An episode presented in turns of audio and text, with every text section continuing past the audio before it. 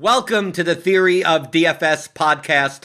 I'm Jordan Cooper, the co author of The Theory of Daily Fantasy Sports, 15 hour audio masterclass teaching you the whole game theory of DFS from the correlation, leverage, construction, projections, exploit, psychology. Go check it out. Theoryofdfs.com. Joining me this week because Eric is dead. I don't know. I'm just going to say, I'm just going to keep on saying he's dead until he comes back. It's uh, Kyle Dvorchak, who uh, who uh, came onto my radar because uh, you and uh, Matt Kajeski have uh, did a great show on the Roto Underworld podcast feed. And I know Matt, Matt Kelley is a personality, I know, and it's more season long oriented. But uh, out, of the out of the past year, I, I'm I'm always looking for for good content, and I, I promote. Doesn't to me the sites we're all in the same game, right? You do stuff for Awesemo. I do stuff for you do stuff for uh, tons of other sites also. I do stuff for Roto Grinders, but we're we're all the, the, the pie could get bigger. It's not as long as you're doing good stuff. I think it helps everyone. And I thought that your uh, your show on Roto Underworld for football was very similar to you know what I did with the advanced sports analytics and what I just do in general with my content of like it's it's it's about it's about playing the game of DFS and not necessarily like I know more about sports than you do. And is this is cover two going to work against this offensive set? And and then a lot of times you just throw all that out because in the grand scheme of things it doesn't matter. But uh, but you you recently uh, I wanted to bring you on. I mean, we'll talk about a bunch of stuff. There's there's no there's no agenda for this shit. Uh, about your experiment. Obviously, it's the very beginning about overlay.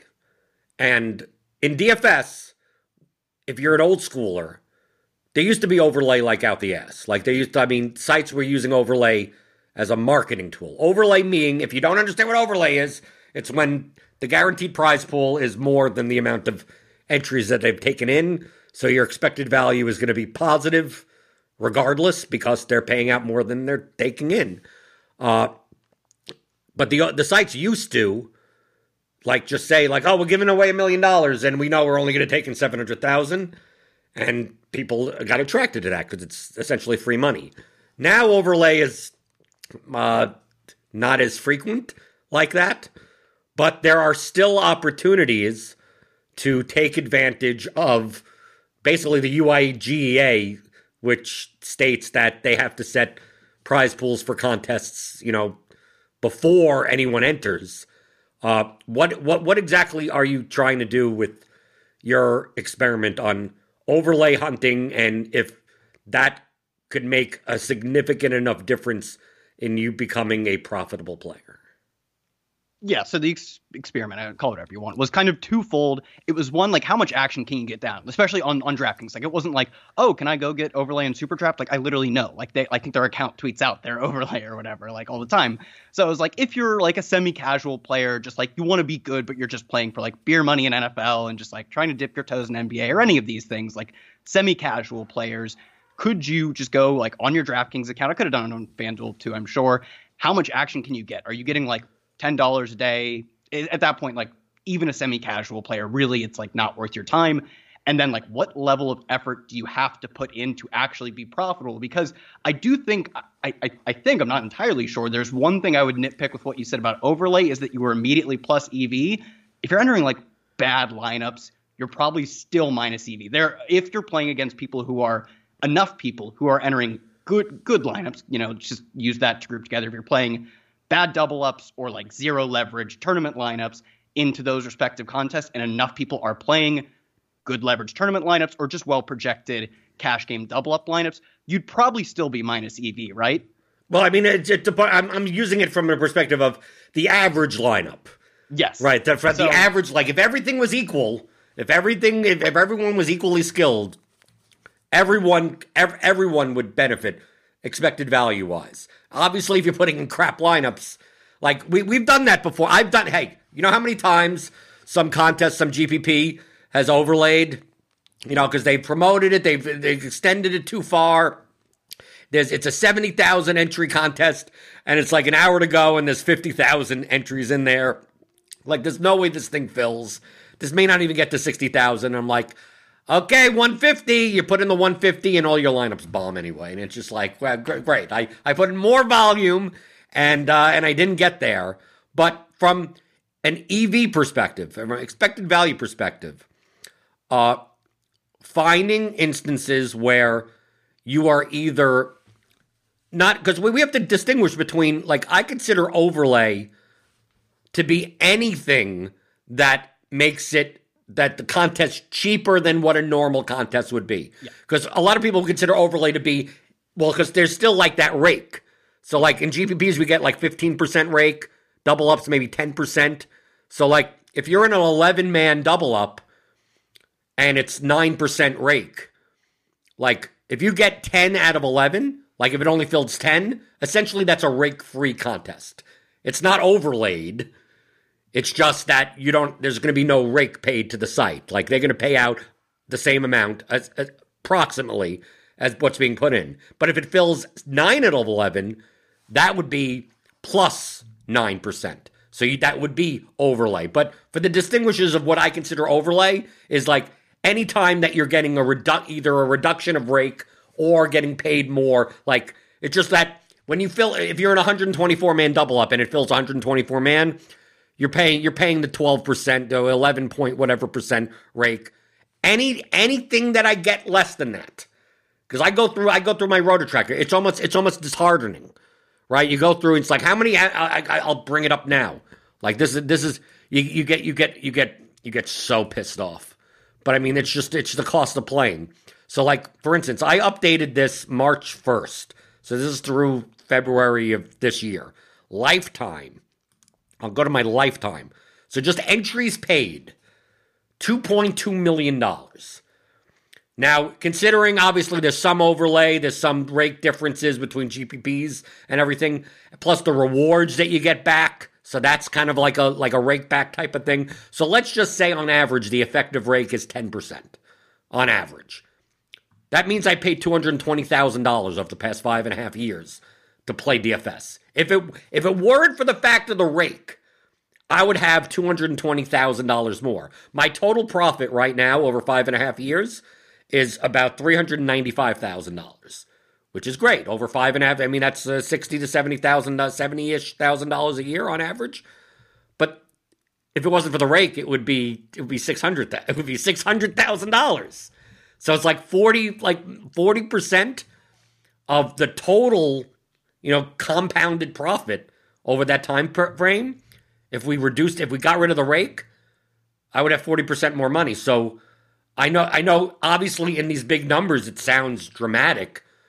Uh but there are so many we, I mean we, we we laugh about it all the time in DFS that the casual player just like hell sometimes even the the semi-casual player like doesn't even take rake into account into how they select contests as it is. But your your theory, which I think is a correct theory, I think I think your experiment is not on whether or not it's accurate. Obviously, the less rake you pay and the more overlay that you find, the more pro- the, the more profit you'll get be able to keep, assuming that you're an average that you're a good enough player there, or you're a negative 15% ROI player, and now you're a break even player. Like that, just by doing what you're you're looking to do, brings you up there. If you're a five percent ROI player, now maybe you're an eight percent ROI player. Maybe you're a twelve percent ROI player because of that. And uh, the question really comes in is the time versus reward element of it. Like that, that essentially that's what your experiment with. How much we always talk about raw money when it comes to action. Sure, can you increase your ROI from 5% to 6%? Well, great. If you get the extra 1%, that's great. But if you're only playing $10 a day, like how much of raw money does that that equal? Like an extra 100 bucks by the end of the year? Which is great. You get an extra 100 bucks, but if you spent 3 hours a day to do that, like dude, like you might I mean, you might as well go cotton picking or something. I mean, there there there may not even be a job that pays less hourly than doing that. So is that essentially online surveys? Just right, right, just something like that. Companies getting ten cents a survey. Right, but is is that essentially what your are are you are you going to contests now, like for like NBA, or something, and you're going, I'm just going to play the contests that look like they're overlaid. Yeah, that's basically what I was doing. Is that uh, yeah? The experiment was exactly can you get enough action down worth your time, and then like a, a, side element that's kind of what I was getting at is that if you don't really know anything about these, does that like because I, I, think you said this before when you pull up the DraftKings app right as contests open, as soon as they populate, you can see how much you paid, how much you entered do you actually capture that margin if you don't really know a ton about it? Like I, I played, for instance, I, have one, and I, I'll tell you, I, did, I didn't make money. I got a lot of action down. I didn't make money, but also like when you're playing these things, this is kind of I tweeted this in like the middle of the night one night. I was like, we're actually never gonna like we're not gonna know if I was a profitable player. I played for seven days, and half like most of what you're playing is large tournaments or uh, or qual- like uh, qualifiers and satellites. Like I, like if I capture one really good day in a month of these satellites, I'll be a profitable player, and I've played for six days. So I, it's like hard to say actually what the true thing of, of my yeah. But would, you would you say that a better measurement then? Because obviously, the, with the variance so high, like yeah, you can't judge. You can barely judge after a year of doing this. Yeah, right. Yeah, like, exactly. but and it also depends on your skill level and the contest that you're playing. So there's so many variables. But yep. would you judge it by that number, that that spread? Between entries and like like you said when when the contests lock everyone is equal. So basically everyone is tied for first place yes. right? It's like it's it's it's everyone has zero. So when you see you see the rate come out normally. If you you play you have a thousand dollars of volume and then you see you know entries a thousand currently winning nine hundred and ten dollars right? Like that shows like ninety dollars has just been removed because of the rake.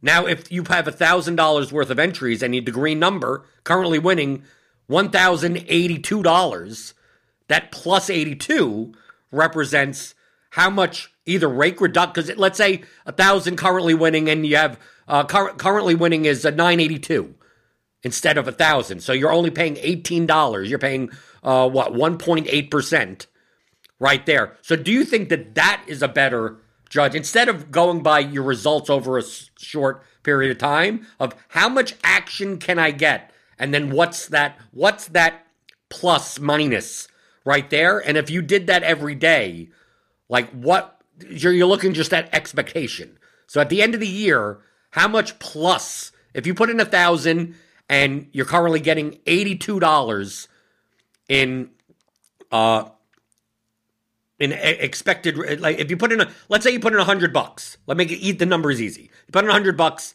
currently winning 108 bucks so that's plus 8% right? So if you do this every day can you get a return of expected return of plus 2% over the course of a period of time? I'm using the term 2% because that's kind of like the inflation rate of, of the dollar.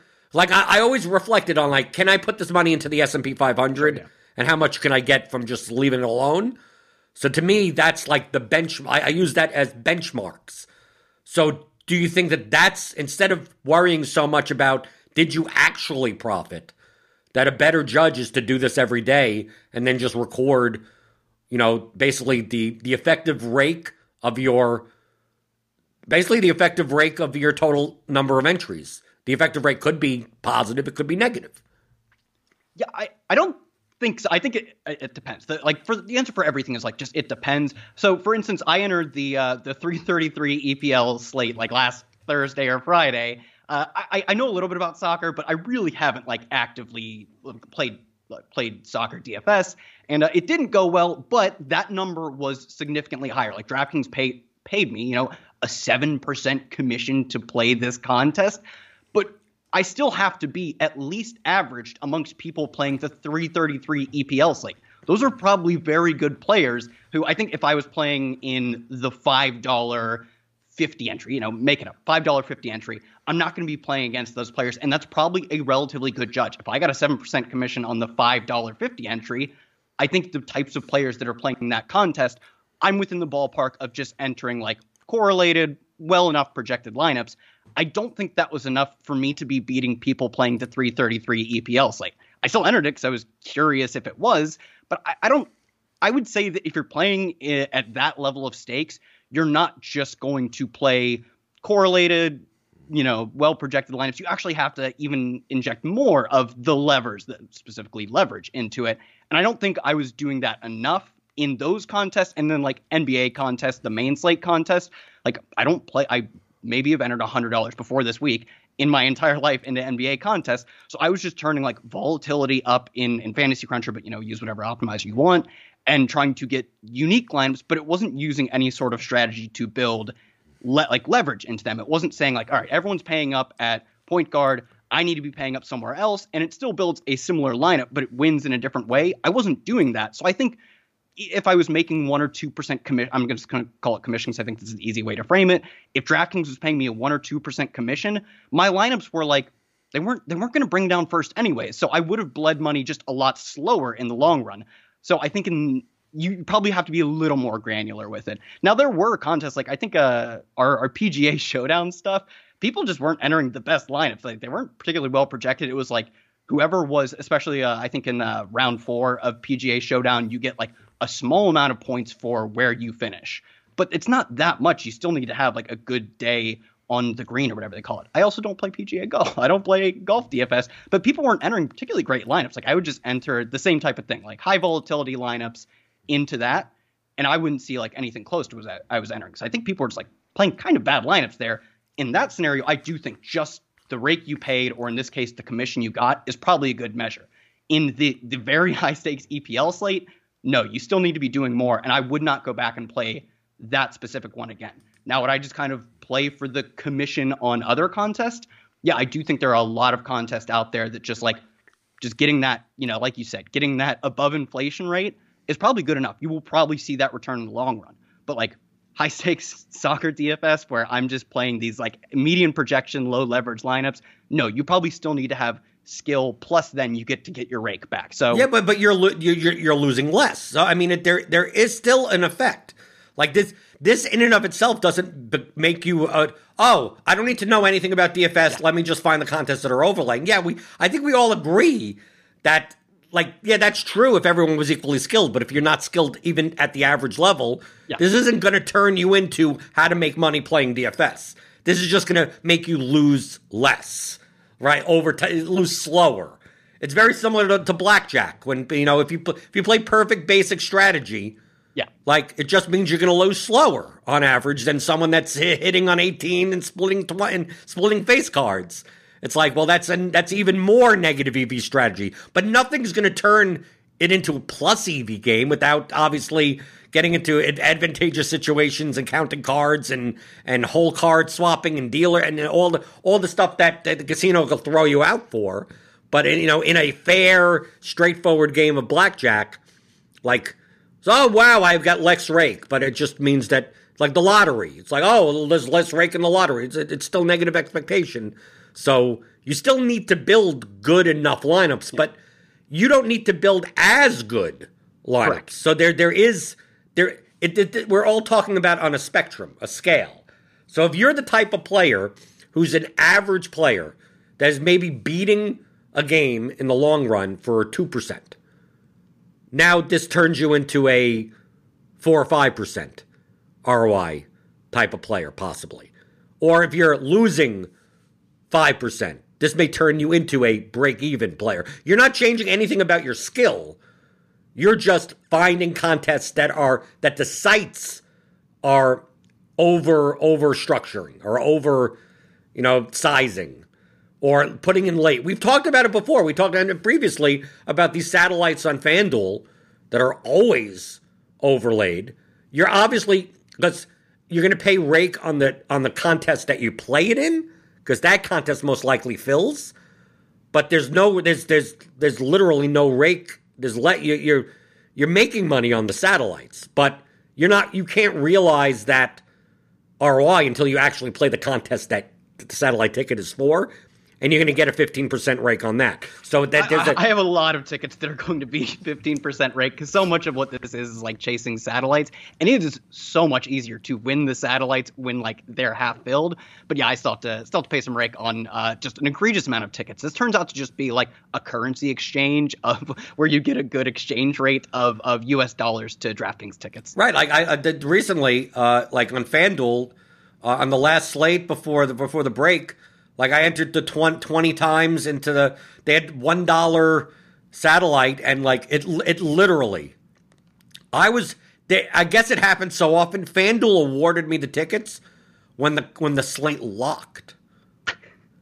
Like because it literally didn't even fill up to like they were it was like 3000 tickets it was supposed to be like 12,000 14,000 entries or something and I think it filled at like 2900 and it's like well they're giving away 3000 tickets so like I get 20 tickets right now because it didn't and I just I was expecting because I don't play on FanDuel as much in the past that I do now like DraftKings, you know, it'll just show there, and that green bar will just be everyone, right? You don't. There's no gray area. Like your entries are always going to be in there because, like, that's all the people that are in there.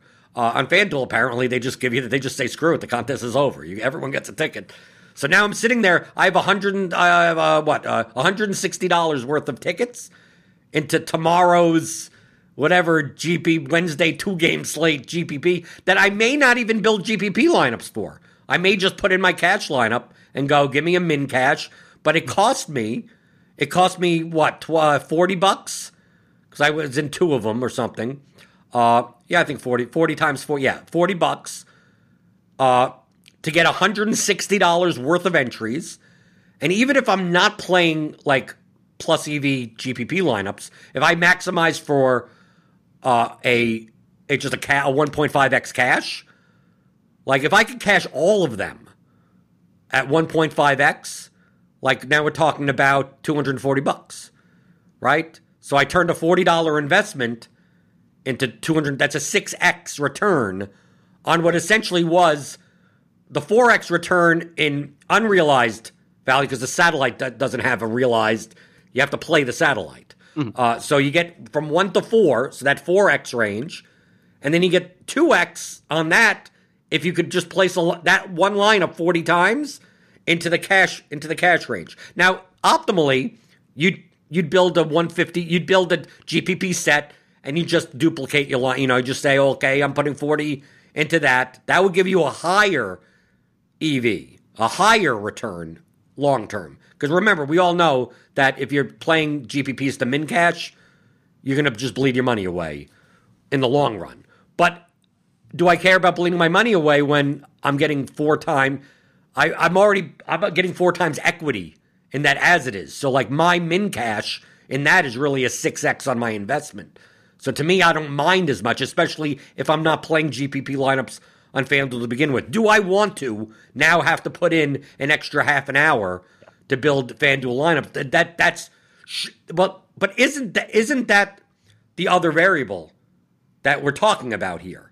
Because this all sounds well and good. People are listening, going, I'm going to start chasing overlay. I'm going to start playing these satellites. I'm going to start looking at 658 before lock and, you know, oh, 9 out of 11. Let me try to get in so I pay rake free there and do all of that. And then maybe there, there's some slates and then you go into turbo slates, right? You go into the tiers and you go, oh, maybe there's overlay there. Maybe there's overlay here. Maybe there's less rake free there. Maybe and then next thing you know, it's like you only have about $145 worth of volume and even at, a, at, even if you have an expected return of 10%, like you did all of that for 14 fucking dollars. Like like at what point is the time? I'm saying for me myself on FanDuel d- doing the satellites that I'm going to be playing my cash lineup in all those satellites knowing that that's not the best strategy to maximize my EV, but it's the best strategy in comparison of the time because it, it, the extra time is zero. So to me, it's it's a it's a denominator of zero because I'm playing cash on FanDuel already. So I'm already spending the time to enter all the 50-50s and all the double ups and looking at the three mans, and I'm already spending the time to do that. And I'm already going to be building, you know, my optimal lineup based on projections. So I don't even have to spend time thinking about what my lineup's going to be. And I'm like, well, do I want to now have to build 40 lineups? I could do what you do. I could say, just give me the top 40 projected line. Like, give me the top 40 optimals. Like, that would still be better than duplicating my lineup. But how much time does that take? Because now I have to have a CSV upload. Hmm. and this all, this all sounds like, well, why can't you do that? Well, maybe the three minutes that I spend to do that, the five minutes I spend to do that, is better spent on something else. On my DraftKings GPP lineups that I actually spend time on. So, am I willing to get less return? We see this uh, amongst like the the high stakes cash players, guys like Empire Maker. I'm going to build one lineup. I'm going to put in everything, and he knows that when he puts it in the monster and he puts in like that's not necessarily the optimal lineup for GPPs. But the time it takes him to, I'll make a separate lineup for this and a separate lineup for that. It's just not worth it for his volume. He's playing two hundred thousand dollars worth of volume. He's not going to make a separate five fifty five entry. It's just going to be wherever it places, it places, and it's just the the time is not worth it for him. Have you seen so far? I know this. It's been you know a week maybe. Have you seen? Have you been able to what, or at least theorize just by looking? Get enough action for the time? Like, how much time are you spending? I, I'm spending. The thing is, yeah, it was like a question of how little time can I spend to capture not all of this va- like this value. If it says I get a thousand dollars in a day and I make eleven hundred back, I don't even care if I captured one percent of that eleven uh, of what I said, hundred dollars. If I capture like ten dollars of that extra hundred, and it took me forty five seconds throughout the day, like yeah, my time is worth ten dollars per forty five seconds but it's like how how much do I have to scale my time? And it all started on like Saturday night. I tweeted this out, and you said like, "Oh, you should do this. I'll have you on the show." And I was like, "Well, internet clout. I would do this just for the clout bucks to get on the on this very popular show." So Sunday morning. Oh, so you're doing this for clout bucks? So you get oh, you get extra no, I, for that. I was actually thinking about doing it before I even tweeted it out, but I was like, I'm not going to do it for everything. I'll just like I'm playing like I'm toying with some NHL. I'll try and on top of like learning NHL, I'll chase overlay in NHL. And you said like, oh, do it for the rest. And I was like, sure, find out if it's actually worth my time. Sunday morning, I'm like um, I'm on news shift at Roto World, and it's off football season on a Sunday. I'm I'm not going to do anything all day. I will be doing nothing but refreshing Twitter. So perfect. I will like my time has no value because I have to be tied to my computer anyways. I'm already working. So every single slate, like I played every single contest that had overlay for an entire day. And at the end of the day, I was like, there was three slates that I got a good, like a, a worthwhile 100, 200, whatever dollars in and then also I entered one dollar into CS:GO. I'm never gonna like even if I know CS:GO starts at noon, I'm never looking back at that. But for the PGA Showdown, I got like two or three hundred dollars down, and I don't even think people are playing that well. And I got a ton of overlay. Like DraftKings paid me a ten percent commission. I, I will play like I'll be now waking up a little early on Sunday mornings to get those lineups in. So I think as I went through, I got about in I think a week and a day, maybe three or so thousand dollars down. I think it was just over three thousand dollars. And DraftKings paid me like a one or two percent commission. And I think over over so one percent, one to two percent over over overlay. Over. So basically, you you so if you if you consider the effective rake of those contests somewhere between ten and fifteen percent, that you got the 10 or 15% to the break even line, and then you even got 2% over that. That so it's not. It's not. Because some people may may misunderstand that. It, oh, two percent commission meaning that you took your rake from fifteen percent to thirteen percent. It's like no, you took the fifteen percent rake seventeen percentage 17 points over to the two percent yep. over. But, but you know how big of a deal that is. Oh, I mean, I like. I think the next step for me is not like the next step for me is not like, oh, well, I probably entered a below average 333 EPL lineup. The next step for me is like, how do I get just to average so I can capture that? Because I think if I played that again, like the people entering that EPL lineup would probably beat me just in a neutral game, assuming like, uh, you know, no rake would probably beat me on average because they like, I was probably maybe you're 60, maybe you're 60 40 dog, maybe. Okay, yeah. So, but 60 40 dog, uh, even rake free, like I'm probably not going to win. But if I can just get to 50 50 against mm-hmm. the field of players, many of whom are really good EPL players, some of whom are probably closer to my skill level, if I can just get to 50 50, like that's my goal. It's not to give up on that. My next goal is to push myself from 40 60 to 50 50, even actually less, because they paid me like seven or ten percent commission on that lineup. Right. So, so you you have to you could you could just you could be a 55 45 you could be like 53 exactly. 47 and be profitable exactly so I, that's the next step for me is not like, oh, well, I got some of this at high stakes, which I don't think I'm a winner at right now on certain things. Like I think NHL, maybe, probably, maybe. Uh, EPL, no, I don't really know a ton about it. But my next step is not to give up on that. It's like, oh, I can get three thousand dollars down, and some of that I think is like like people. It was in contests like NBA tiers, like weird weird stuff like that. NBA show. Oh, this is perfect. NBA showdown. I'm chasing overlay some night and uh, I, it didn't even. It ended up uh, like I'm not quite used to the speed. Like on a on a tennis showdown, if there's a 23 man contest with five people in it and a minute left, it's getting to like seven entries. Right. NBA like big slate showdown, five seconds left. I enter a hundred dollar contest. It was at four out of eleven, and it immediately jumped to eleven out of 11 like, oh, what? Kind of sucks. But it, I had been playing uh, at least with my NBA Showdown. I don't know how to make the best lineups, but I know dupes are a horrible problem. And if I can just like, I'll just like I'll just brute force Fantasy Cruncher on 500 lineups. The first 20 are are Kyrie Irving, and the next two are what like Harden is on, on that team. I, mean, I literally don't know. Like Harden is on that team. I'll just take the second Harden lineup because it projects two points different. But I know I'm probably running into a lot of dupes in those first 11. Just ballparking how much projection I'm willing to give up in an 11 man contest to get a unique. Five people in this 11 man contest played the same entry. I could have played the worst lineup and still had a great EV because in a contest that pays out three places, five people entered the same lineup. And I was seeing that in the the smaller like qualifiers too, like a, a four dollar entry, and you get uh, one two fifty satellite to whatever the NBA World Fantasy Championship or whatever is, and it pays out one place. And people are duping the same lineup like five or ten times. I can enter terrible lineups and still have massive plus EV. Even if there was rake in these contests, I would probably have a ton of EV just by playing a like mediocre but non-duped lineup.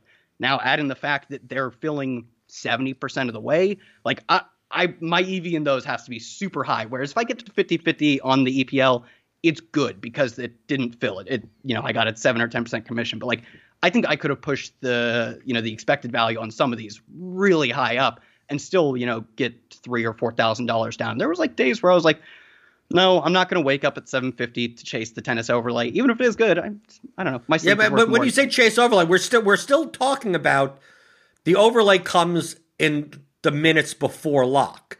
So when when you say that you're spending time, like I just want to highlight this, it's not like the, the, we have an NBA slate tomorrow. It's eight o'clock, and you're getting up at eight o'clock in the morning chasing over. Like there's there's no overlay. there's no you, these contests are going to fill the contests that you see in the lobby are going to fill for the most part. But maybe the big field GPPs you have to see later in the day. Yeah, what you mean by your time is that you're playing all the slates and others like you're like yeah. Well tennis locks at 11 well golf locks at 12 the second oh. round second half showdown or the the second half nba showdown like those the tiers turbo tiers the the i mean we're talking about the little slates the turbo slates so you have so you're going to be around 10 minutes before lock and assess. Like, let's take a look at the lobby. Our double ups not filling? Our GPPs not filling? Are because obviously you're not going down into the non guarantees because if they don't fill, they don't they don't fill. Uh, so do you do you have uh lineups like how do you because you're not going to know what the overlay is. So is are you are you like you said before? Are like if they're cash contests, do you just like play whatever the best like Awesemo projected optimal is? And then if it's GPP, do you just, like you said, quickly go to your optimizer, say, just give me a, you know, you spend a minute and then you enter it like, because you're not going to know. Like, yeah. so, so obviously there's time involved with that, but there's a crunch there. There's not, it's a, like, it's oh, not a matter of just entering the contest. Like, you need to make lineups. Yeah, so so typically for NBA it's a little harder because like projections can change up until like you know close uh, at lock or even you know yeah, Paul George right forty seconds. yeah, so that one's a little harder for like NHL where it's like we pretty much know like lines and stuff. It's really convenient. I'll pick whatever ten cent contest because I can still play you know the less than three dollars whatever. Pick whatever ten cent contest is and throw 20 lineups into it. You know, that $2 is not like in the morning. I'll do that in the morning or not in the morning. Oh, so, so you're pre- you're preparing. You've already I, I, you've already outlined what your day is going to look like. Yep. By making your list. So it's not the type of thing of, "Oh, I find the overlay and then make the lineups." It's like you already have a set plan. And NBA has to kind of be like I can't make an NBA lineup in the morning. But you have like, dummy lineups. You have something. You have like it's something there. NBA, I don't even have dummy lineups like I don't want to get caught like entering zeros and not be able to change it. So I will like I'll be crunching last like 45 seconds before upload the CSV and then start jamming in all the double ups. But for most other sports, like I have I have a dummy lineup and I'll try like it's it's a little hard because it's not like super intuitive on your phone, but I'll have like dummy cash lineup and dummy tournament lineups. Mm-hmm. Well in advance. If I need to change them, I'll change them as you know, laid up to a few minutes. But yeah, I just have like tw- $2 in 20 lineups, you know, 10 cent lineups made hours in advance and just like on my phone, seeing contest, jam it. Everyone, jam it that it, it will obviously, the ones I can tell will overlay.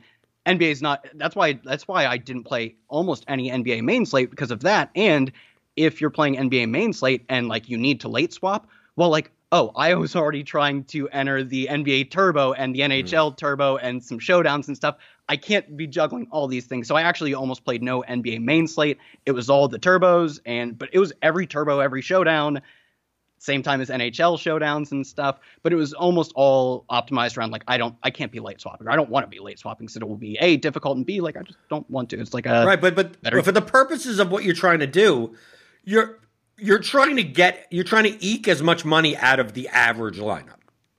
Like yes, it, see, it seems like a perfect it, way to describe it. Right. Yes. I think I think now, that I think the better way, yes, you could if you did this and then like made the best lineups you can and spent, you know, and had like like this is why if you're already doing that, getting the getting the commission, as you put it, from DraftKings and finding the contest just increases your profit but even if you just wanted to take, it's very similar. It's a very similar experiment, if you want to call it, as what I'm doing in NBA cash games. Of I've already just I've ceded control of what I'm doing. I'm just saying whatever the RotoGrinders projections say the optimal is, that's what I'm playing. And I've just and my goal right now, all my time is on diversification.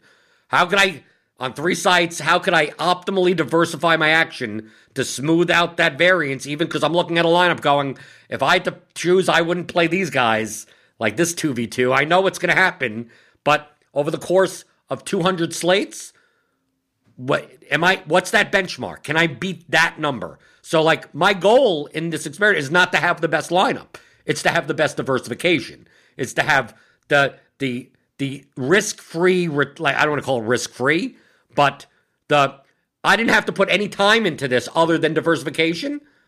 And this was my return based on this projection source. And you could change your projection source, you could aggregate whatever. But just uh, taking the taking the actual DFS play out of it as a con- to have a constant of what this is. So what you're doing essentially is I'm not trying to beat you're not trying to beat players. You're not trying to beat yeah, yeah. users. You're just like, can I make a lineup that is at least above average, how much can I make on that lineup by just finding overlay or rake free, rake reduced contests? And because to make that average lineup probably takes like very little amount of time because yeah, you're not I mean, concerning your contest seconds, yeah. Right, you know, because you're not concerning yourself uh, with correlation and leverage and what ownership is. It's just like, can I make a lineup that that has a good probability of minimum cashing in whatever contest double ups, obviously, that's you know you get paid the same amount regardless. And how much money can you make on on that? And because if the if the answer is that you can, and it's substantial enough, then why then then why not? Yeah, it's exactly what I was doing, and I like it's a week, so it doesn't really say much. And a lot of my action came in like really weird spurts, like that 333 EPL slate. I entered twice. I didn't win, but like I don't think I entered terrible lineups. I don't know if I was plus EV or not in that, but it does affect my what my ROI was within a week drastically. Like I lost right because it's such a big proportion money. of what your volume that you're putting in. And same with NBA second half showdown of the All Star game. I got a lot of action on that very plus you know plus EV in terms of the commission I was. right, know, but you uh, probably played LeBron and got fucked. You, you would be correct. You would be right. It didn't play the second half. Fuck him. Right. so uh, yeah, but I, I mean, I I got a ton of. I'm going to call it good action in the sense of DraftKings was on average paying me to play on those two nights. I got like like uh, eight hundred or thousand dollars on those two nights at like a seven to ten percent commission. But uh, one, you do need to make like just not deadline. I don't think I was doing that.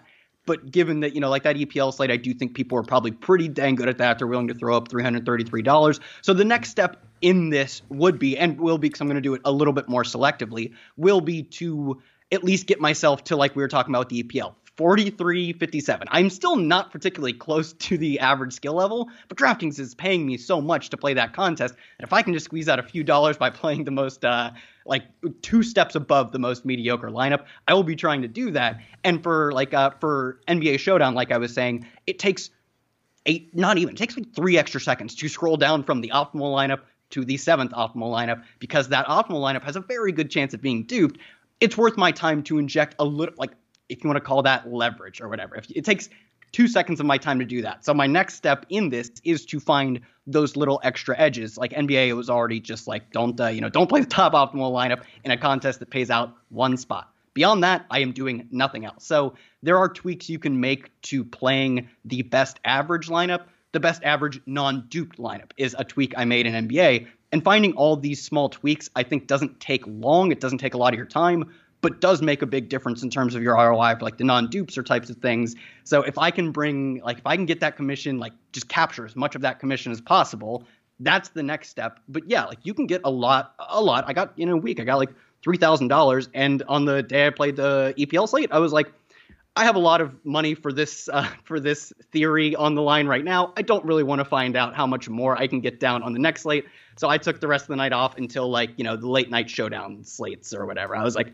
I'm not going to chase whatever uh, EPL showdown or Liga MX showdown because I have a lot of for me it was it was a lot of money riding on this. I did not just feel personally like I wanted to put that much money down. I'm sure I could have squeezed out a good bit more money or like days where I was like, no.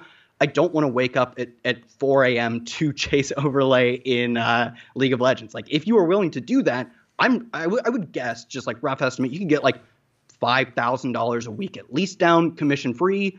How much of that can you capture? I mean, commission free, like one or two percent commit commission at least. How much of how much of your time are you willing to spend staying up till 4 a.m. to do that? How much uh, like are you willing to risk? Like, is that comfortable with what you're risking? But I would say for anyone who is like a semi-casual player, like I would, I mean, maybe I'm making like dummy lineups or having like the shell lineup in a 10 cent contest, but I would be waiting until one minute before lock every single night. If I'm playing like $100 of NBA, I would, you know, try and get my lineup in a like a dummy lineup in a 10 cent contest. That one is set and ready to go a minute before lock, and I would only be entering contest a minute before lock because you can get like you can get your action down so much better if you're just willing to, you know, wait up until the end and do that. And even if you're playing hundreds of dollars a, a day, that, I don't know about thousands a day, but thousands a week, you can get that all in commission free. You just be a little more selective. So I think for anyone who is anything other than like full time living. I don't think you can get $10,000 a week down on it, but if you're not trying to make an entire living, you can get 100% of your action down rake free. So, like, to put things into perspective, like, you think it's reasonable if you play multiple sports that multiple could, sports, yeah, multiple sports, multiple slates too. You have to right, multiple sports, multiple slates. Could you think you, you could get five hundred dollars down in a day, either yeah, rake free or with a commission? Sure. I got five hundred down all the time on weekends because you get like a bunch of you get PGA Showdown, PGA Late Showdown, mm-hmm. tennis, all of these things in the middle of the week. Especially right now, we don't have uh, NBA. Right, it starts back up tomorrow. Maybe not as much, but you could get you could average that. You're getting most of it in on the weekends because that's when all the sports are running. NASCAR is running. But yes, you could easily average. Uh, and, and is this primarily GPPs or cash games? It's almost all GPPs and satellites. Every once in a while, you'll pick up like you know double ups on, on the cheap. Just they don't overlay. So so, so in the in okay, the, the question I have because I'm doing the calculation. Just yeah. a very broad, just just just a highlight for the people listening. What would you consider the effective rake if the contest filled of of five hundred dollars worth of action? Would you consider like thirteen percent? Uh, yeah, that's probably a mix because obviously you have 15% GPPs, but you also have some satellites that maybe 12% rake. You may have double ups that are 11% rake. So, like, what's like the average rake? Is it more closer to 15 or more closer to 10? Oh, uh, yeah, I see. It'd be much more closer to 15. It'd be like, if you averaged all, it would be like 14 or 13. I guess though you are getting probably a little bit lower rake if you like play, you know, higher higher higher stakes, stakes right? Uh, but uh, but, but yeah, let's just say 13 is probably a safe estimate. Okay, so let's uh, just you know, say you want to err on the side of rake. Okay, so let's say 13 percent. So if you put 500 bucks in and all these contests actually did fill, you'd be paying $65 in rake. Yep. Okay. So now instead of that, you're you are going to play rake free or possibly get paid one to two percent. So let's say two percent. Let's say you're able to get five hundred dollars worth of action, so that when the green number comes up, it says five hundred and ten. Right, two percent. Right, that's would be to ten bucks, 2%. Yeah. So instead of putting you put in five hundred bucks, and now you're getting back. So that's now you're getting $10 instead of paying $65. So in in ex, an expectation, you've just earned yourself $75. right? Because Absolutely. instead of paying the rate, on average, you could do that for an entire week. I mean, I don't know what it's like uh, when NHL, NBA, preseason or spring training, MLB are going, but right now you can absolutely get that uh, at at those rates. You know, right? So so let's say you you if you if you spent the time to play five hundred dollars a day, you'd make seventy five dollars in expectation, assuming that you could make an average lineup or whatever. So per week, that would be five hundred and twenty five dollars, right? Per year that would, I mean, per year, that's, I mean, we're talking about, if you did it every day, that's $27,000. Yeah.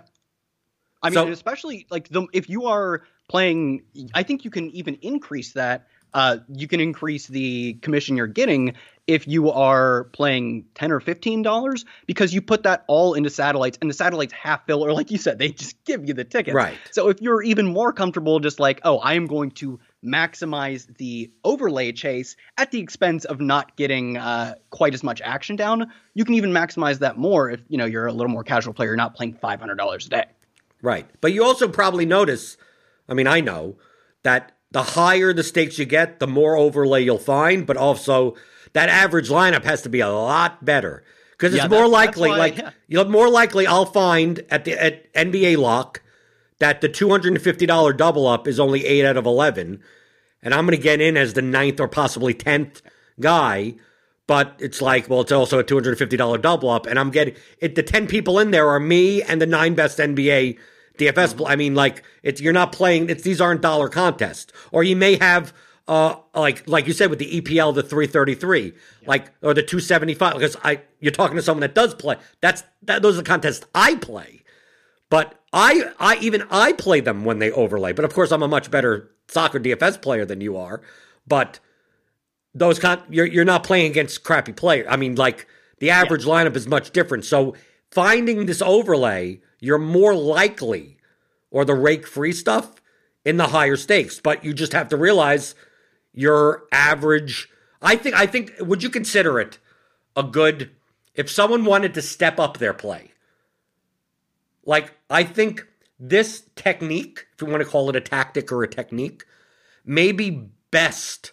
If you say the optimal player type is uh, is a sm- lower stakes, profitable player that wants to step like wants to get more action, less than someone that like if you're if you're not a profitable player already, finding the overlay in the high stakes is not gonna it's you're don't still gonna be a losing player. But I'm talking about like if you're playing hundred dollars a slate right now, if you're and you're profitable, if you're playing 100, 200 bucks a slate and you're profitable and you've been proven over two, three years, and it's like, well, if I could play the $250 you know, four max GPP if it overlays and you know or rake free, like your your average lineup is still going to be good enough to make up that difference of the like if you could play that contest rake free, you would still be profitable because you're still a good enough DFS player to do so. So instead of thinking in terms of, well, if I'm playing 200 bucks a day, now I'm going to play 400 bucks a day. Like maybe you should the extra $200 should go into 5 minutes before lock finding the overlay and not minding if you're playing a $100 contest because you've still been proven good enough at the lower stakes that your average lineup stands to be competitive enough that you're going to show positive expected value in that contest anyway. Yeah, absolutely. That's that's like the perfect way of framing it. If you are playing like you know two hundred dollars and you're like, should I max out the largest NBA contest or whatever? Should I max out the largest contest and pay the you know fifteen percent rake? You are I, I have to, like the players can't be that good playing the two fifty that it is not worth getting your 15% rake back, and then, like in my case, I found an extra 7% commission. Even if your players, like you said, you're playing against better players, they your average lineup is going to go from being like above average in your low stakes to even below average or average at the higher stakes.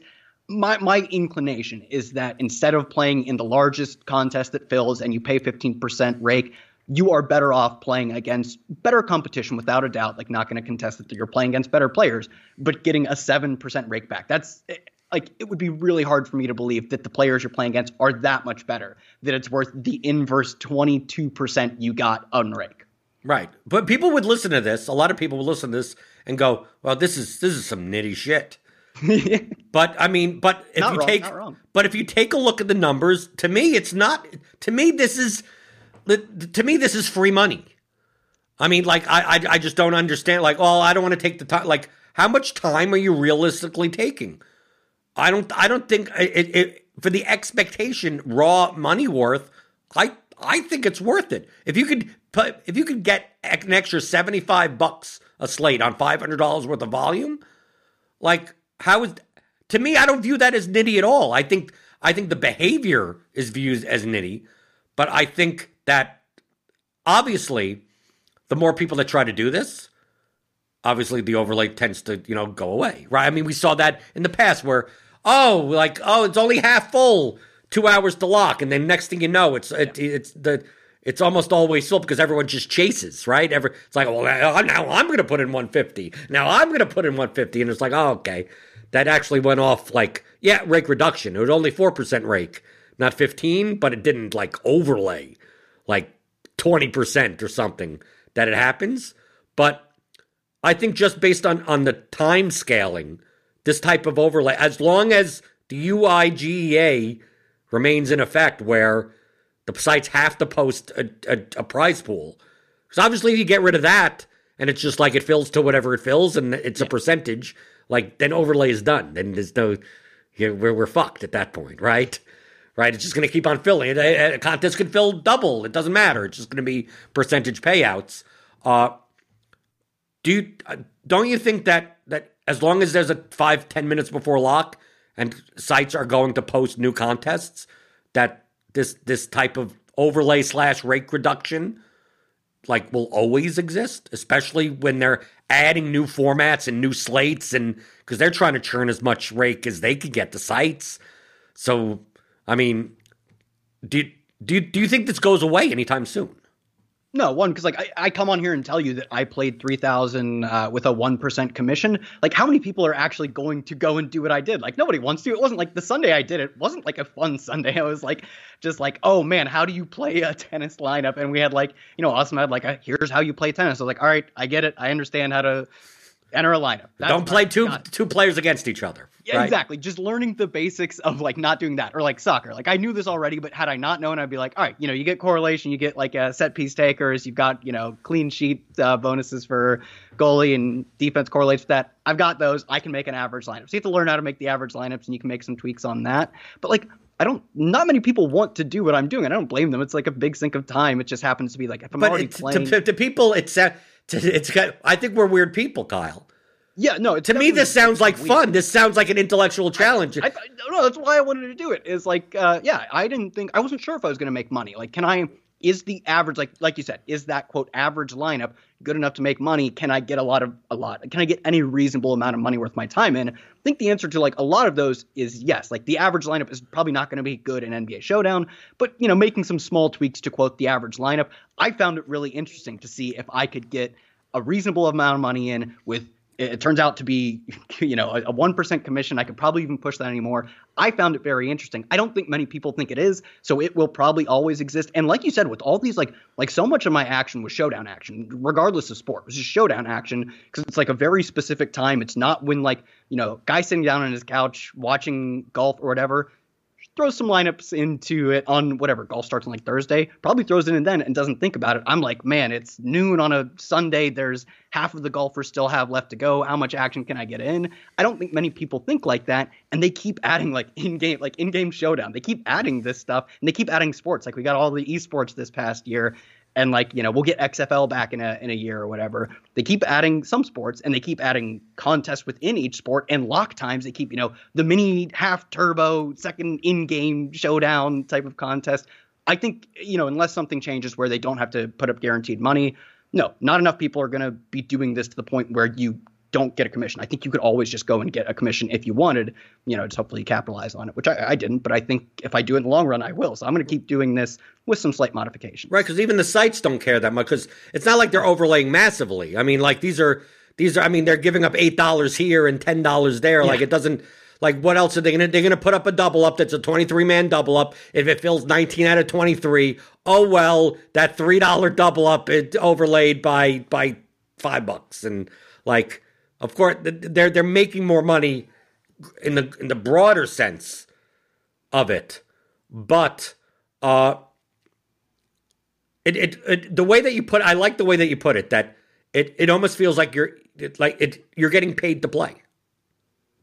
Yeah, if you can just enter like a like it probably helps to like have I have access to like projections for every possible sport and every almost every like maybe not in game showdown. You probably need to be able to enter average lineups, but if you do that and be a little selective, yeah, you can definitely just get paid to play. Right, and and and, and you're chasing overlay. So this is it's like you're getting laid and then getting paid. That I, that is uh get laid, get paid. Isn't that the reverse? Isn't isn't that the reser- that, reverse? That would be the reverse, yeah. right? Isn't that the reverse of man's? That would be that would be that would be the reverse, I believe. But okay. uh, you know, it's a it's it's a bit too uh too nitty to be that cool. Like you know, just get, get right. paid, get laid. It's too cool, so we reverse it because it sounds uh it sounds a little bit off, which is kind of what this is. Like you have to be kind of weird to just be like, I don't know anything about this sport, but I know they'll give me a few extra dollars today if I if I play it. You have to be a little weird to do that. So I guess that's why we reverse the saying. Right, the reverse man's. That's what that is. Yeah, Mans is like too too cool. It like Mans doesn't seem like someone who would actually be nitty. He's just like throwing cash around, like you know, getting getting paid, getting laid, doing whatever. Where me, I'm like, hold on, honey, I know, I know, you know, you've got uh, you've got the candles on, the roses laid around the bed, but there's actually a San Jose Sharks showdown slate where it's five dollars and no one's in this contest yet. So I hold off on the get laid. I, I gotta go make like weird money on like stupid sports. I'm I'm waiting for the band's N- NFT because you know that has to be coming. What uh like isn't that just like because what man's man's coin though is the the physical crypto is man's NFT just art like just physical painting? No, it's actually the human being is is is is, is, just, is man. It's just right. man. Oh, you, like you just get to buy hanging out with mans. Right, right, exactly. A physical NFT. Ah, uh, that would be. Uh, I would pay. I'd pay all the all the rake I just got. You'll get a non fungible experience. I ugh, not not the word fungible just makes it sound gross. Like uh, you can't funge an experience with mans. This is that real stuff. So uh, yeah, but uh, no, I think there are a lot of aspects of this that I want to I want to keep going with. Like I, I, won't play in contests that are like really important to late swap because uh, like I don't want to commit my time to that. I probably won't wake up at 4 a.m. for the League of Legends slate. I won't play like you know Liga MX because they largest contest like 20 people in Liga MX. But like do I want to get good enough to reach that 43 57 lineup in like mid to high stakes EPL, even if I scale it down from 333 to $50? Like, yeah, and I think it is like probably really not like I don't want to give it too much credit, but it does seem like it'd be fairly easy to find out a way to make an average lineup and capture 1% rake on a lot of a reasonable amount of money. Money that is certainly worth my time. Right, but the key, I mean, you're coming from it from a you're you're coming from it not knowing the sport, trying to build the average lineup. But I'm highlighting the fact that you, the, the tactic and technique that you're using would be beneficial for those who are already could already build an average like uh, I'm already like I'm already good at soccer. I'm already good at NBA. Yeah. I'm already good oh. like I'm I'm already like this is not I'm playing Australian rules football and I have no clue what the fuck's going on. And it's I'm, like i i need to find rule soon. Got some tickets. Right, I need to, I need to find something that show, like something, and uh, hopefully NASCAR I don't play, but I'm sure there are projections I could I could find for that. It's not like I'm doing that. Like you can. That's what you're doing. That is but that I, is what I was doing for many sports. Right, but let's say you already play five different sports. There are pl- there are probably plenty of people that don't realize how much overlay or at least rake reduction there is in the turbo slates, the showdown slates, and like if I'm already playing a main slate, so let's say on Thursday, because obviously Wednesday this Wednesday only has two games. So on Thursday, you play the main slate. Obviously, only has two games. If I knew the like, I right, you don't even know, right? I wouldn't even know, right? But on an NBA slate, there could be there could be a main slate, a turbo slate, a night slate, three showdowns, and like if you're able to find, if you're able to reduce the 15% rate to, to, to positive and get, even if you just, let's screw it, you don't even get the positive. You just reduce it so you're playing rake free.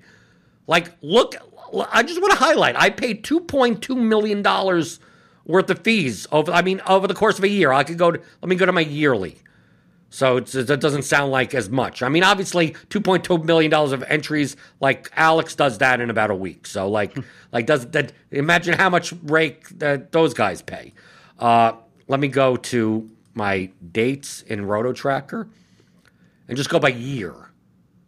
So like last in 2020, which it was a COVID year, so like there was a Yeah. you know gap. 480 about $480,000 wagered. If the effective rate on that is even just 10%, that's $48,000. So if if I was able to play every slate rake free, I would have made 48 I mean like that equals that amount of money. I mean like I don't I don't think people understand that that that that the rake means a lot. I mean, if they got rid of the rake in DFS, the the number of profitable DFS players would be exponentially higher. Like there'd be tons. Even if they reduce if they reduced the rake by 5% to just 10%. And then the cash games were like 3% rake. They'd be so many I mean there'd be so many more profitable players. So if you have a way if there are slates available and these sites are adding slates all the time cuz cuz uh, Kyle we didn't even mention you're just doing this on DraftKings. Yeah, exactly. Like I started at the be- beginning saying, like I'm not even going to count SuperDraft. They tell you that like their market, they're doing the Right. Well, I mean, but that's a special instance. I, I want to get away from the the they're doing it on purpose for a specific period of time to get you to play there, which you should take advantage of. That's very similar to sportsbook bonuses, right? Like come and get your free bet. Like you should take advantage of all of that stuff. But I'm talking about more the mature, more mature markets where, well, you if you're doing if you could get five hundred dollars of action on DraftKings rake free. You get fi- you could probably get five hundred dollars of action on FanDuel rake free. Yahoo, I play Yahoo, and I could tell you some of those higher stakes hundred and nine dollar double ups regularly fill ten out of eleven, 10, nine out of eleven, and, I, and that's rake free right there. And I'm always there at six fifty eight. Like, how do I enter any, any late contests? I mean, it's not just DraftKings. So even if let's say you could all and and all those sites, Yahoo has three NBA slates, FanDuel has showdown and weird t- whatever formats they have. Uh, I I I I truthfully think if you spent if you were willing to spend the time, that would would would would you say if you had access, Kyle? I'm going to pose a hypothesis. sure. If you had access to projections for any sport, so and they were good projections. Obviously, you're at Awesemo, so they have projections for everything, right? RotoGrinders, we have projections for everything. Okay, if you just had access to that, which just gives you the baseline of like they're good enough, and I could build an average lineup like that.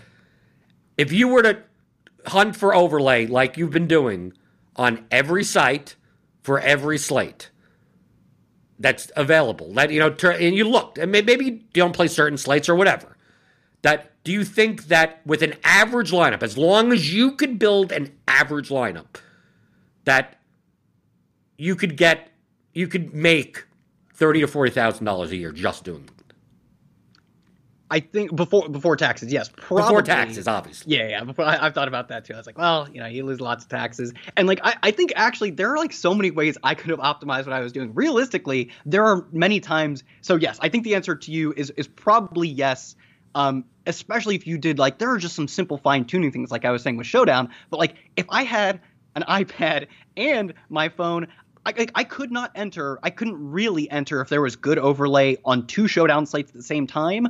I was like, I was clicking as fast as I could and could not get all my lineups in. If I have an iPad, a phone, and I'm like clicking both showdowns, and I'm on multiple sites, you could push what I, I did the bare minimum. Like you could push what I was doing so much farther to where they're paying you a one percent commission, and you are already a, like maximizing your profit in different ways, non dupes, getting extra action down on like multiple slates that lock at the same time. Like I, I could have been like playing NBA classic and late swapping like you like if like i just wasn't like i didn't hardly know anything about that so i wasn't so yes like i got uh, you could probably double at least or triple what i got down just like kind of semi casually chasing overlay like a weird nit.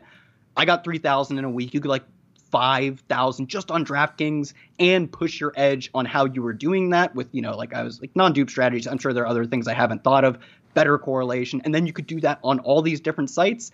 Yeah i mean you get like $10000 down in like a week And if the effective, uh, let's say the effective rate is twelve percent, and you're getting it rake free, that's that's twelve hundred dollars. Yeah, exactly, and just multiply that by weeks a year. So yeah, Right, so twelve hundred dollars times that's that's sixty to seventy thousand dollars an expectation. I, I want to make it clear expectation. Yeah. I oh I Right. I, I get the difference between expectation because I had you can I so I had to actually uh I don't I couldn't find in Rotor Tracker if they uh tracked the rake you paid Right. but like because it uh, just like they're not used to my kind of play apparently so I actually had to download my own uh CSV history take the days I did and then remove I was playing some of my own like I was like I'm not chasing overlay on like certain like NHL stuff I'm just I, I'm trying to win normally like a normal not weirdo so I had to remove those and then I calculated my uh you know calculated the rake I paid so uh yeah uh that was um not not the well it wasn't not the easiest but it was just funny where, where was I going with this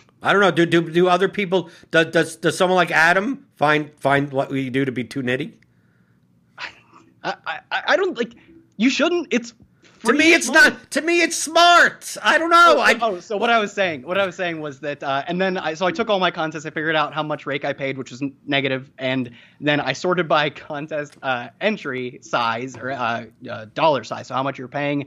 And I would assume some of this is playing against worse competition, but also some of this is like like the LeBron thing is that I I think I ran kind of bad on all of my expensive stuff Uh, because I literally my six highest entry dollar contest, I didn't cash a single one. Mm. I did I played pretty well on played as if I'm doing anything really on all the some of the cheap stuff. Also the overlay there is more, but like I like you have to accept that you are playing either high dollar stuff, which like if you lose that, that's probably you've just lost for a week or two. Like it's just like hyper tournament play. You're chasing satellites and expensive tournaments and stuff you don't know a ton about showdown which is in itself highly volatile. So if you did this you would have to accept that like you are on average supposed to make a lot of money and it's going to come at like it's just hyper tournament play. It's only tournament play and you're getting showdown slates and lots of money some days and $50 another day or something like that. So it's hyper volatile but it's like it's literally paying you a commission to, to play this way so right. yeah, so you lost still need a, on it, good, but I still sizable enough bankroll to survive the swings of even doing Exactly. this. Yeah. I that's that's I mean that's why I didn't like want to like I didn't even max out that EPL one because I was like I don't want to have a thousand dollars down on this EPL slate where I'm just seeing if being average is good enough. Uh, so yeah, you have to have the bankroll to survive these up ups and downs. Uh, and you have to just be comfortable with like, yeah, I'm playing like stuff I don't know about, so you know, I hope hopefully I'm entering average average lineups into contests where that beats it. And that even if that assuming that is the case which in a lot of sports i could kind of infer that that was the case for me like i lost money this week and i still think i was probably a plus ev player maybe especially if you like if i probably don't play that uh epl slate because i would imagine there were some really good players in there. I don't think my average lineup was good enough. But uh if you kind of make some slight tweaks to it you're going to be hyper volatile but i think it would be super easy free one or two percent commission at least if not more Right, and and, you're saving the rake. I mean, just highlighting that saving the rake is, I mean, it's any money that you're not paying to DraftKings is money that you're keeping in your pocket.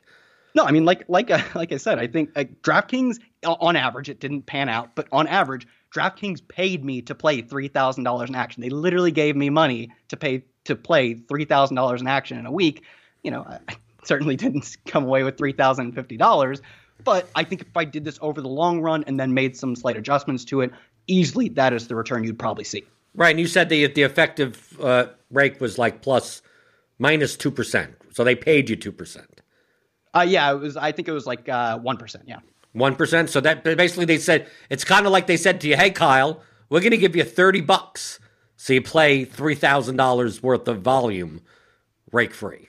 Yeah, and I think I could have gotten like like I was playing like uh you know I already had NHL lineups because I was playing NHL and I was like oh this one's gonna over this one's gonna be nine percent rake.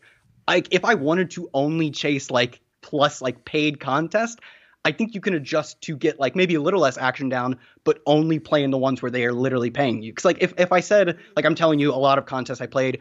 8%, 7%, 1%, break even. Think about all the contests that they that pay like if I got above 0%, that means there were a lot of contests that were 7%, 8%, 10%. I mean, there were some con- like like it was only once every 2 or 3 days and it was $20, but it literally it was like the the tickets thing where it was a tournament bill, a tournament payout and everyone won money. Right, So- right. I get that sometimes in double up on sh- some some of these soccer slates or whatever.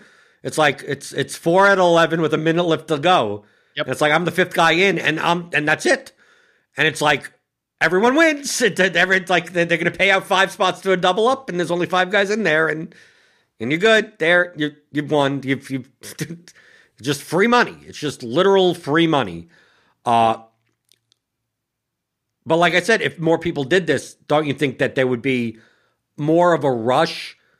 I mean, because you saw, you saw even with the, the high stakes yeah. contest, it was four out of eleven, and then within thirty seconds, it it's eleven it 11. I think it was five 11 with six seconds left. Now I was like, ah, free money, baby. And uh, no, literally killed. So I think yes, if more people did it, I just I have no faith in people to play this weird, dumb, nitty strategy. People aren't. I don't think do it's it. weird. I don't, I don't think it's dumb. I just think people are lazy.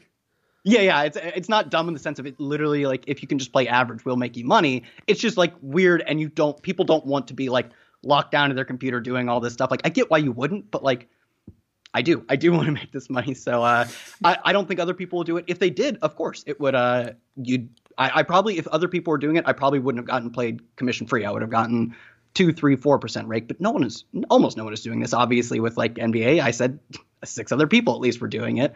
So uh, yeah, there would be definitely that rush. I think you could even, you know, you, can't like model this out, but you can even get a good idea of like you said, like five minutes left, uh, EPL, t- eleven people. If two people are in, that ain't filling. It's a two game EPL slate on a Thursday afternoon.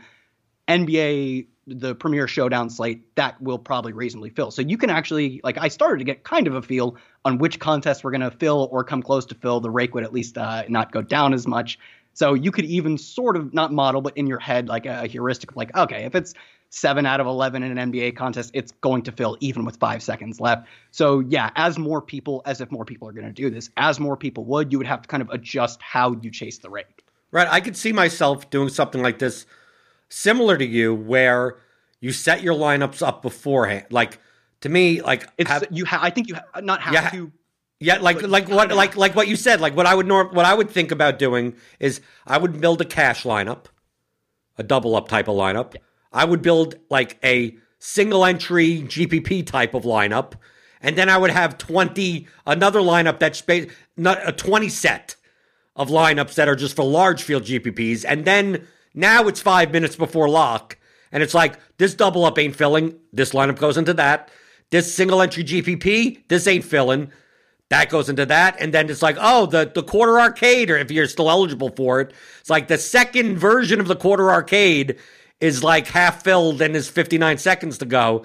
Put my 20 lineups into that. Like, but you have to, but in order, that's, that's why, like I mentioned before, like you almost have to set this up beforehand because there's no way for you to, to do this a minute before lock and then build your lineups. Yeah, exactly. That's like, uh, but I do think like you're thinking about the way I am is like, okay, we're building average lineups, but now can we build? Uh, it doesn't have to be great, but build a comparable tournament set, just a 20 right. set. It doesn't even have to be that good because you're chasing overlay, but like, where's the next where's the meta go in this? And it's having 21 lineups, a 20 set, and then your double up. Because you don't want to, like, ideally, you don't want to play that double up in a tournament. So, like, these are the kinds of modifications you can make to not only get a 1% commission, but, like, most capitalize on that 1% commission and maybe even be a profitable player within, like, the confines of doing this. Like not like uh, not like you won't be profitable, but even expand on not just capture the one percent commission, but push beyond that because like you're entering a, viable, it doesn't have to be good, but a viable twenty set into the arcade or whatever is like I, I think that also is not that hard. Like like you said, you could have in your um all the tickets you got on FanDuel it probably isn't that like I guess the uploading a CSV is a little bit more time, but I would right. say it's I would argue I would have at least uh, built if you had I don't remember how many lineups you had 20 let's just call it 20 whatever. I would have at least built 20 different lineups probably. Right. I think right. that's probably like just don't, don't, duplicate yourself at least. Don't right? duplicate yourself exactly. Right. Um, so yeah, and I mean, I, I, definitely also just made some really dumb mistakes while I was doing this. Like every once in a while, uh, you know, click enter for my 20 lineups. I did kind of have that where I'd build like a full set of 20. If 20 max contests overlaid, I'd have a perfect set of 20 to throw in. I don't know if they're that good or not, but that's that's the point of chasing overlays. I don't care if they're that good. They just have uh, to be above average. Like the key is they they just have to be above the average yep. of whoever's in the in the contest. Yep. And so I'd enter it, and I was like, oh, it didn't load. I'd enter it again, and it turns out I entered it twice, immediately duping all of my lineups. Uh, you know, stuff like that, or um, for NBA, it's it's kind of hard with NBA Classic because or NBA Main Slate, uh, the full slate, because I, am not like confident in saying that if you just build a dummy lineup even a few minutes before, you're actually entering uh, like you could enter a dead lineup as it turns out. So I would try and like minute and thirty, one final crunch uh, of the optimizer, and enter those in. Uh, and every once in a while, I got, you know, luckily I was still doing the thing where I entered 10 cent and then within the DraftKings app on my phone, enter those lineups in. So a few bucks here and there where I reserve contest, went to import lineups into those reserves, and then within the app, enter those into the $10, you know, the, the second $10 contest that doesn't fill. And every once in a while, I got stung on those and lost five bucks or ten bucks or whatever. So you like, there were even more. There are so many more edges you could have pushed, like you were saying, with just entering one. Like, have a cash lineup, have a twenty max, just so you can make some sort of differentiation. Don't dupe yourself. Like, there are so many more edges in this meta that you can push to capture that one percent, and then probably even be a good player beyond that. I think uh, with MLB season coming up, it'll be easier for you. I was I was thinking about because you don't have I to mean, worry about late swap. I mean, it's it's much more stat, much more. The lineups are the lineups. They're rarely you rarely get a scratch. Occasionally, you have a who knows who's going to be pitching for this team. It's going to be a bullpen game type of thing. But for the mo, I think, and they have the turbo slate, late slate, showdown. I mean, the whole thing for MLB. But MLB is high variance as it is. That like, what is an average lineup? Like, like to me, like the yeah, I could if if I wanted to spend the least amount of time, I go into my projections and I say, uh, build me 40 lineups and give me give me two of every stack. Just like like literally, just like if there's 10 teams on the slate, if if it's a 20 teams on the slate, like just give me give me a 5-3 of two of just every team, twi- and then just and whatever fits in fits in, and uh, no more than 50% of one pitcher right? So I have a nice diversified, at least a diversified 40 set or something. And then just say, okay, overlay time. Let's let's let's go let's go hunting for a GPP overlay. And then you build a cash lineup, which is just like the best projected lineup. And it's like it almost sounds too stupid. It almost sounds like like how much DFS strategy are you even you're not even utilizing? You're just using like the the bare bare basics of projection correlation and leverage. You're basically saying, I just want a diversified set of, uh, you know, a bunch of stacks, some of them low owned, some of them not, a bunch of pitchers, some of them low owned, some of them not. Uh, correlated, obviously, so I'm stacking. So that there you go. And then the top projected lineup for my my cash lineup, and it's like, wow, you spent like, like you could do that in Optimizer in probably less than two minutes, right? Yeah, that was my NHL process. Was like four stacks, run the optimizer. Eh, on there are some NHL slate like NHL slates where I was actually like I consciously playing lineups. I wasn't caring about rake, or at least I had a, a, subset of contests I was entering that I was like, I'm entering the you know the twine or whatever. But then beyond that, if I wanted to get more lineups in that were rake free, I would just four stacks, hit crunch, whatever stacks came up is what I played. And uh, and I guess another even further maximizing volatility is I oftentimes in almost across any contest I wasn't forcing like I wasn't doing uh, like forcing different stacks like you said stacks every combination of stacks I was like instead I was like give me 100% you know Edmonton Oilers line one and everything beyond that so if Edmonton didn't play well that night You're I was dead. just dead completely Right. dead. Um, but like it was worth my time to lock that and don't have to even think about how to force other stacks in the optimizer. So uh, I even minimize my time by just like lock one stack, play the rest. I'll Right, but you could even do you could do that by just saying you don't want more than twenty percent of one stack in all your line, and do that as the blunt tool, and just say no more than twenty percent, and just it'll give you twenty percent Edmonton, and then it'll give you twenty percent of the next best projected stack, and you could. I mean, that's another way of simplifying that. It, but but do you find it weird that we're ta- we're, we're t- that we're not talking about DFS strategy? I mean, like like a lot a lot of a lot of this show is like I, the point that I'm making is very similar to the experiment that I'm doing in cash games. If I don't think at all, if I don't utilize, quote, the skill mm-hmm. of my own choices, and I just go by just the projection set and diversification, what's my return? And then you have to figure what would have been my return if I, like the difference between passive investing and active management in, in the stock market. So, like, if you in an index fund, that's passive. It's just like whatever it is. But if you're if you're in in a mutual fund with an active manager, they're buying and selling and rebalancing and trying to get you the the best return you can. But if they can't beat the S and P 500, then like fuck you. Why did I why did I have to Why I have to pay for why why did you have to do all of that? So in the cash games, I'm going, how much return can I get from doing the passive versus what I would have gotten? Now I don't know what I would have gotten, but I want to see what that benchmark is.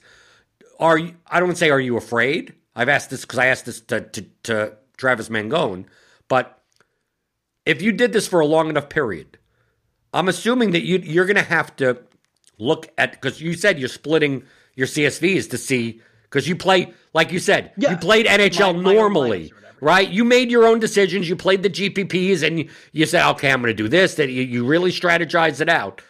Like, what happens if you shouldn't the, the judge really be? I'm going to chase over. I'm going to do the average lineup, the bare minimum, like the bare minimum, right? Like you did. I lock a thing in and just whatever it gives me, it gives me.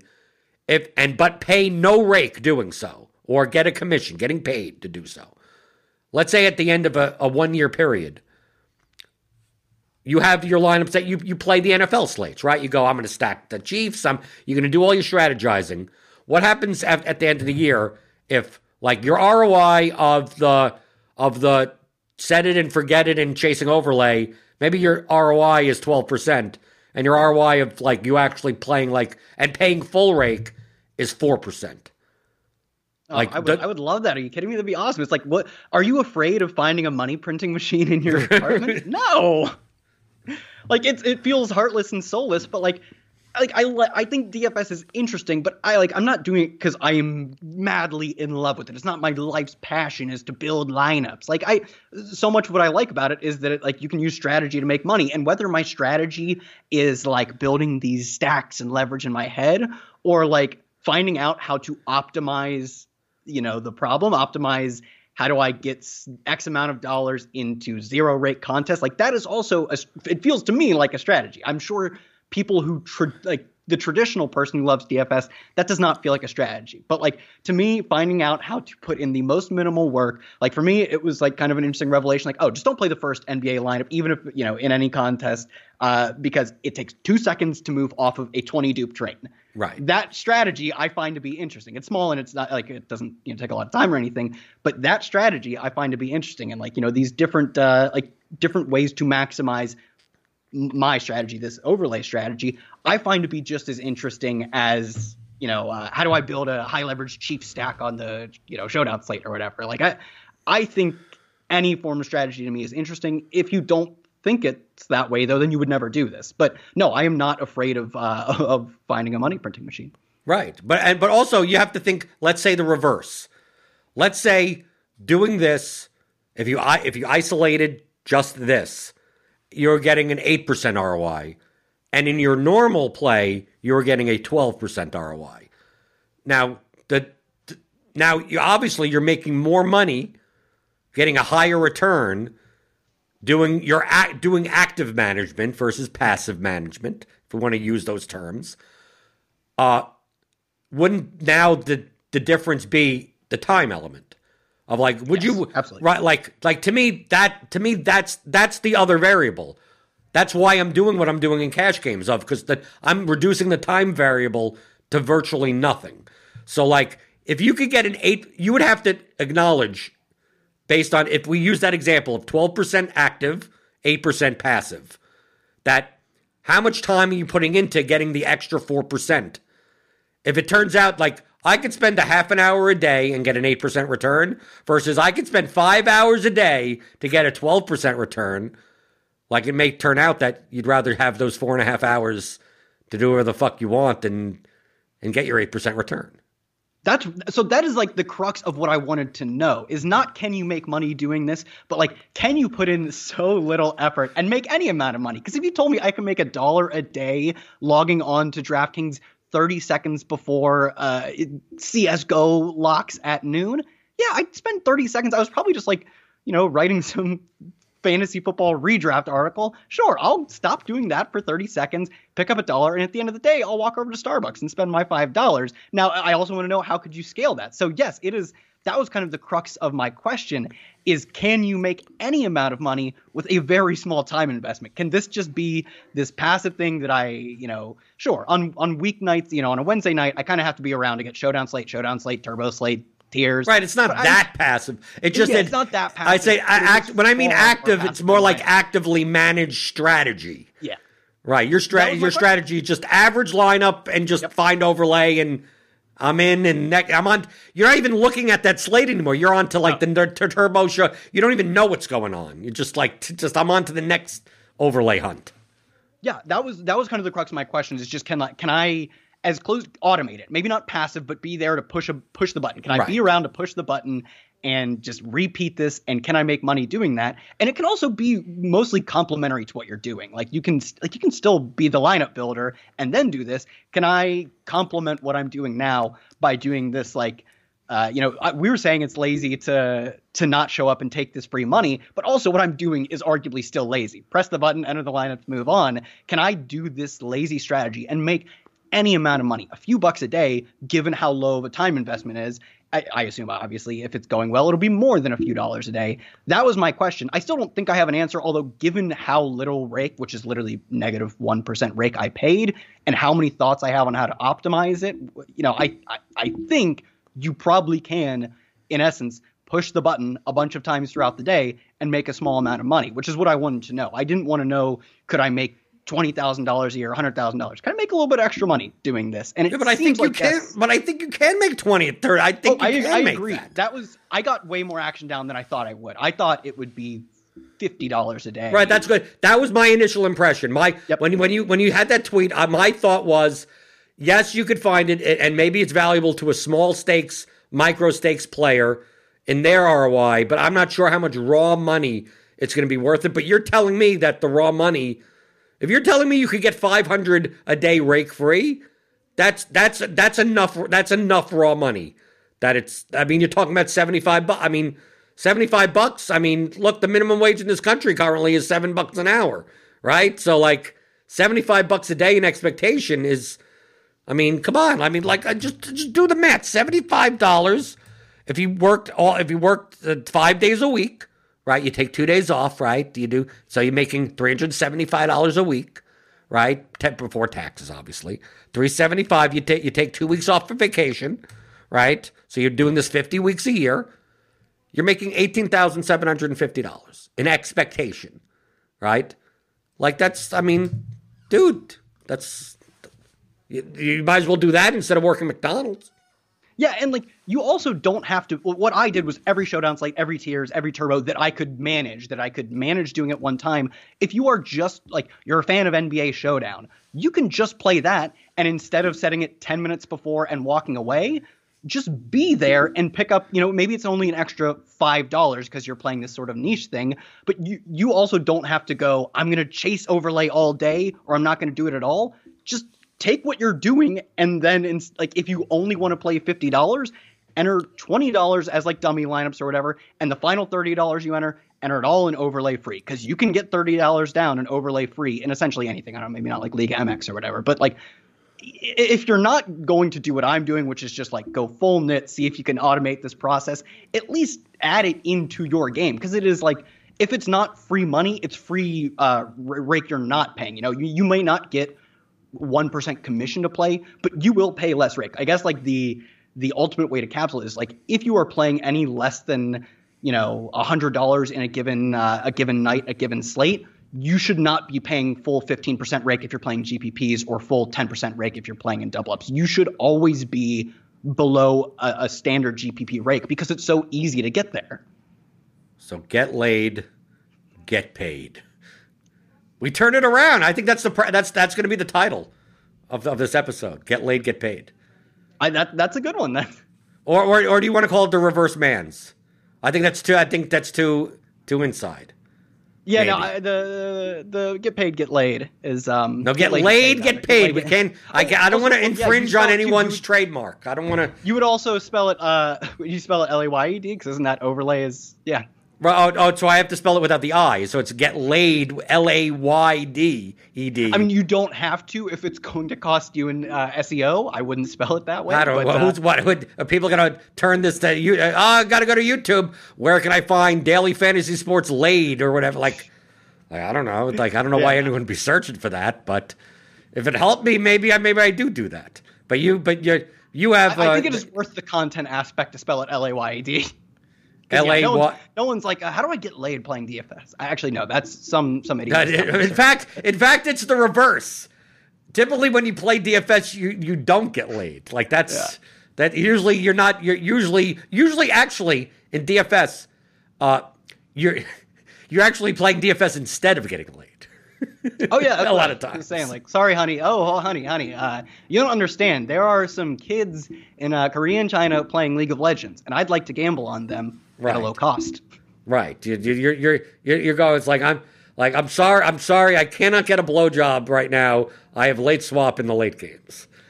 Right. Uh, And- we were like my girlfriend and I were at uh, uh, the Mansfield prison where they shot Shawshank. They do tours there or whatever, or just walkthroughs. And I was there, and she's like, "Look at that!" And I'm like trying to enter a bunch of contests. She's like, "She's like, oh, that's cool. Did you did you read that sign?" And I was like, "Uh huh. Yeah. All right. All right. Uh huh." Yeah, but you could take a day off then if you're going away or whatever like that. But like, You could take a day off. out there. What's It up with so people little- not taking days off? Come on, you don't have to play every I slate. did, I did take some days off. There was uh, that was just a time where I had the dummy lineups already entered. I was like, honey, I can find out about the ghosts in the attic in 30 seconds. But there's overlay right now. I did take one day off. There was one day, uh, like the, the day I played EPL, I was just like, I don't really want to have two thousand dollars on this theory that I don't know a ton about because I didn't really look at my results till like that later that day. Didn't want to have a thousand dollars that day, so I mostly took the evening off. There was one other night where I had one set of NHL lineups, and I was like, I'm not playing any of the showdown or any of that shit. I'm just gonna eat dinner and go to bed. well, hopefully you don't go broke. I, I don't know. I might. It's super volatile, but uh, Right? It's I volatile. I mean, I mean, it's it's it's a risk, and like just like with any other investment, it's a it's a risk. But if, if people want to follow up with you on on your adventure, Kyle tweets here. Obviously, what uh, did Kyle Dvorchak? Someone, some other Kyle Dvorchak exists that stole your Twitter name. I, I, I figured my name is uh, not nearly easy enough to phonetically like. It doesn't sound like it looks exactly. You're not gonna search my name it correctly. If I tell you my name, you will not search it. But Correct. Kyle tweets here. That that's How that's SEO. That, and that and we're talking about SEO. That that's worth it because tweets that, here. that was why. Yeah, it was worth it. It was worth it. Okay. Kyle tweets here, and uh, uh, are you doing anything? Are you doing any content until the football season comes back? Because I mean, you do mostly football stuff. So is it just basically uh, you're not going to see anything from? Are, are, are you? Oh, you're doing okay. You got to do. You got to do fucking dynasty and all the Yeah, man, like uh, you don't seem to realize when people ask me about football stuff. It's like, dude, I will not know who's on what team until about Tuesday before the first regular season DFS slate. I don't care. What does it matter? The football doesn't matter to me. Till then. Yeah, I, I I do do all that. If you actually like, uh, your your audience uh, is probably not the best for that. Although I'm sure there are some people. You can follow me on Twitter and I'll tweet out like articles and stuff I write. I will say though, like the more I've gone down this like uh like this rabbit hole of uh like the entire rabbit hole of DFS. Like I was a just a trash player like three years ago. Like the player picker. You know, everyone starts. I assume most people, maybe the people that come from poker are probably a little different, I guess. But I started out like pick the best players, man. I you got to understand, Tyreek Hill's cornerback matchup makes him so good. I started out like that a few years Right, ago. and I then probably realized none of that shit matters. Yeah. So so uh, so the more I've gotten down that rabbit hole, it is a little uh, a little less enticing to do like fantasy stuff. But there's also levels of strategy you can into you know you can integrate into that. It's just uh, I don't think it's as uh, as fun strategic as DFS. So I have like uh, pulled a little bit back on that. But you know if you actually care about um, you know your dynasty stuff, you, you, I'm sure I'll write about that at some point in the offseason. I'll tweet it out, and that's uh, The best you can find me hundred wide receiver rankings. How about the combine and the draft and all that stuff just flies over. I just see it in my Twitter feed. I'm like, wake me up, wake me up, uh, wake me up like uh, 48 hours before uh, week one of NFL. Like that's when I'll figure out who's on what team. Oh well, it's even even better because I'm like, oh well, no, I care about like wide receiver prospects and like, did you see someone's combine? I'm like, okay, well, I don't care about that. You know, that doesn't actually matter. It's, so even within the confines of like liking the you know the dynasty and the the redraft and the best ball, there are also still many times where I'm like, well, no, that doesn't actually matter. Someone's like, oh man, do you see? Like it's the same thing as DFS. You're like, uh, you know. Someone comes up to you and is like, Are you playing DJ Moore today? He ran a, a 438. It doesn't matter if he ran a 438 in DFS, just as it doesn't matter that he ran a 438 in uh in, in Dynasty. Or, you know, oh man, Allen Robinson this year runs a gauntlet of cornerback matchups throughout the first eight weeks. You can't draft him. It to me, you know, based on what we know, it doesn't matter in my context just as it doesn't matter in DFS. So even within the uh, the confines of kind of uh, more casual redraft dynasty season long stuff, there is still so much like nihilism baked into how I, I play. Uh, but you're more likely now to figure out how Australian rules football works because there are going to be some DFS contests. You have to figure out how that sport even plays. Well, um, I already know because I did play Aussie rules already once. Okay, yes. so see, so finding the overlay could be in anything. At Kyle tweets here on Twitter. Uh, maybe maybe you'll come back on a couple of months from now and either either either tell us how much money you've won or how much money you've lost doing this. But uh, to me, it's interesting. I mean, to me, especially if you're if you're utilizing this as a primary strategy, it's interesting for me. I mean, I utilize this as a nor as I'm going to find every slate that I play. I look to get the volume in towards the end of the slate, but I may not be playing the turbo slate. I may not be playing the showdown slate. Like I'm I'm more focused on the main slates, but maybe it's something I do a little bit more.